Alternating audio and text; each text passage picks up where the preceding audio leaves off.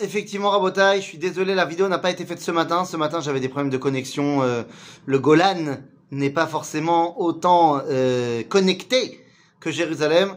Et donc, c'était un petit peu compliqué. À chaque fois, ça coupait. Donc, j'ai essayé plusieurs fois, mais ça marchait pas. Donc, eh bien, cette vidéo du, ma- du matin sera une vidéo de la soirée. Et donc, on revient dans notre étude du lundi, à savoir Pirkei Avot. Masechet Avot, nous sommes dans le chapitre 2, Mishnah 11. Nous sommes toujours dans les élèves de Rabban Yochanan ben Zakkai et quels sont leurs enseignements? Rabbi Yoshua Omer. Ainra veyetzerara vesinat aberiot motziim et adam min haolam. De quoi parle-t-on Ainara. Ah, on connaît tous le Ainara. Mais qu'est-ce que c'est? Tout d'abord, c'est l'inverse de Ain Tova. Ain Tova et Ra'a il y a une petite différence entre Ain Ra'a et Ain Hara. Mais venons, on va essayer de comprendre. Ain Tova, ça fait partie des midot des enfants d'Avraham Avinu. C'est une vision générale de la réalité. Ain Ra'a, c'est les élèves de Bilam Aracha, qui a dit tout le temps dans sa paracha de Bil de Balak, Efes Katseu tiré. C'est-à-dire qu'à chaque fois, il va avoir une vision réductrice, partielle des événements, des choses. Donc, Ain Ra'a, c'est quand tu as une vision étriquée de la réalité. Alors que Ain Tova, c'est quand tu as une vision générale de la réalité. Ain Hara, eh bien, c'est parce que tu as une vision étriquée de la réalité, parce que tu as une vision sur seulement une partie, alors tu n'arrives pas à voir comment ça pourrait amener du bien, cette chose-là. Le premier Aïnara dont on parle dans Rashi, c'est le Aïnara de Sarah, qui avait un Aïnara sur la, première grossesse de Agar. Et oui, Agar était enceinte pour une première fois, et Rachid nous dit qu'elle a fait une fausse couche due au Aïnara de Sarah. Mais qu'est-ce que c'est le Aïnara Le Aïnara, c'est de venir dire Je demande à Akadosh Baruch Hu Midat Adin. C'est-à-dire, je n'arrive pas à avoir la vision générale de comment ça peut apporter du bien un bébé qui va sortir de Agar. Je demande la justice. C'est comme ça que ça marche, Aïnara. Comment ça se fait que elle, elle est enceinte et moi je suis pas enceinte? Dit Sarah. Je demande Midat Adin.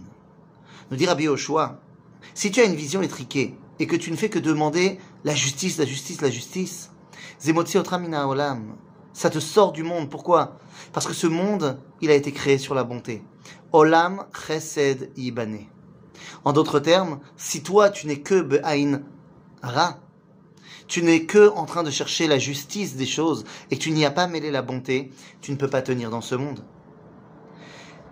Yetzer hara. Ah, Yetzer hara, on connaît très bien le Yetzer hara. Le Yetzer hara, c'est la volonté de kiffer. La volonté de kiffer et de se euh, remplir de vitalité de ce monde. Et oui, le Yetzer hara n'est pas le Satan. Le Yetzer hara, c'est l'inverse du Yetzer Tov. Le Yetzer Tov rentre dans l'homme à la bar mitzvah ou bat mitzvah, c'est-à-dire c'est la puberté, c'est-à-dire c'est le moment où tu vas pouvoir commencer à donner la vie.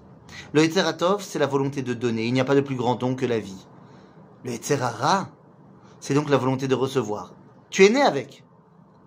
Maintenant, le problème, nous Rabbi Yoshua, si tu n'es que Yetzer Hara, et que tu n'as qu'une volonté de recevoir dans ce monde, eh bien, tu vas forcément fatalement sortir de ce monde. Pourquoi? Parce que tu voudras trop recevoir. Et il n'y aura plus personne qui pourra te donner ce que tu as besoin. Et donc, euh, tu ne pourras plus te satisfaire de ce monde. Donc, Zemotzi otra mina olam. Et sinat aberiot. Mais sinat abriot. Sinat rinam. Nous entrons, nous sommes rentrés depuis quelques jours dans Yomé Ben Ametzarim, dans les trois semaines, où il est évident que nous devons corriger notre problématique de sinat rimam, de l'époque du Second Temple, qui a amené à la destruction du Beth Amikdash. Et toute génération dans laquelle le Beth Amikdash n'est pas reconstruit, eh bien, c'est quelque part qu'elle n'a pas encore elle-même réussi à corriger les problèmes de la génération dans laquelle il a été détruit. Sinat Chinam. C'est quoi? C'est quoi la Sin'a Bichlal? Alors on pourrait dire c'est je te déteste, j'ai envie de te tuer. Non, aucun rapport. Ça, ça ne se dit pas Sin'a. Ça se dit pas l'isno, mais l'essané. C'est encore plus appuyé. Quand on ouvre le Sefer Torah, on dit.